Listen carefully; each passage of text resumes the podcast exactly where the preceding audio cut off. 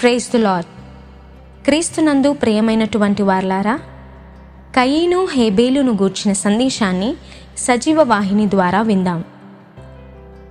సృష్టిలో మొదటి సహోదరులు కయీను హేబేలు. వారు సమర్పించిన కృతజ్ఞతార్పణలలో ఎంతో వ్యత్యాసం ఉంది కయీను భూమిని సేద్యపరచువాడు. అతడు కొంతకాలమైన తరువాత పొలము పంటలో కొంత యహోవాకు అర్పణగా తెచ్చెను. హేబేలు గొర్రెల కాపరి. తన మందలో తొలిచూలున పుట్టిన వాటిలో క్రొవ్విన వాటిని కొన్ని కృతజ్ఞతార్పణగా తెచ్చెను. ఇద్దరు సమర్పించినవి కృతజ్ఞతార్పణలే కానీ దేవుడు హేబేలు అర్పణను అంగీకరించి కయీను అర్పణను తిరస్కరించాడు. అసలు కారణం ఏమిటంటే కయ్యను మొదటిగా తన హృదయాన్ని దేవునికి సమర్పించుకొనలేదు. అందుకే దేవుడు అతని అర్పణను అంగీకరించలేదు. హేబేలు మొదటిగా తన హృదయాన్ని దేవునికి సమర్పించుకున్నాడు. గనుకనే దేవుడు అతని అర్పణను అంగీకరించాడు.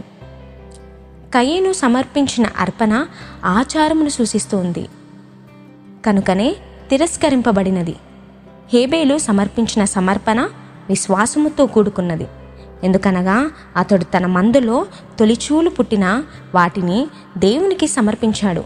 అందుకే అతని అర్పణ అంగీకరించబడింది.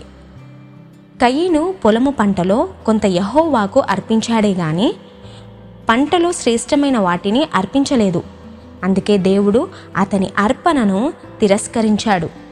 హేబేలు అయితే తొలిచూలు పుట్టిన వాటిలో క్రొవ్విన వాటిని అనగా శ్రేష్టమైన వాటిని అర్పించాడు. అందుకే అతని అర్పణను దేవుడు అంగీకరించాడు. హేబేలును గూర్చి దేవుడిచ్చిన సాక్ష్యం హెబ్రియులకు రాసిన పత్రిక పదకొండవ అధ్యాయము నాలుగవ వచనములో చెప్పబడిన రీతిగా అతడు ఆ విశ్వాసమును బట్టి నీతిమంతుడని విశ్వాసముతో అర్పించిన అర్పణలను అంగీకరిస్తాడనియు.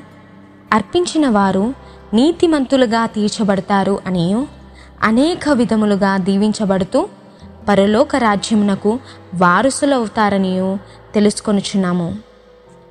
ప్రతి పరిశుద్ధ దినం దేవుని సన్నిధికి వెళ్తున్న మనం విరిగి నలిగిన మన హృదయాలను సమర్పిస్తూ దేవునిచే అంగీకరించదగిన శ్రేష్టమైన అర్పణలను ఇవ్వగలుగుతున్నామా? ఒకసారి ఆలోచిద్దాం. దేవుడి వాక్యమును దీవించునుగాక. ఆమెన్.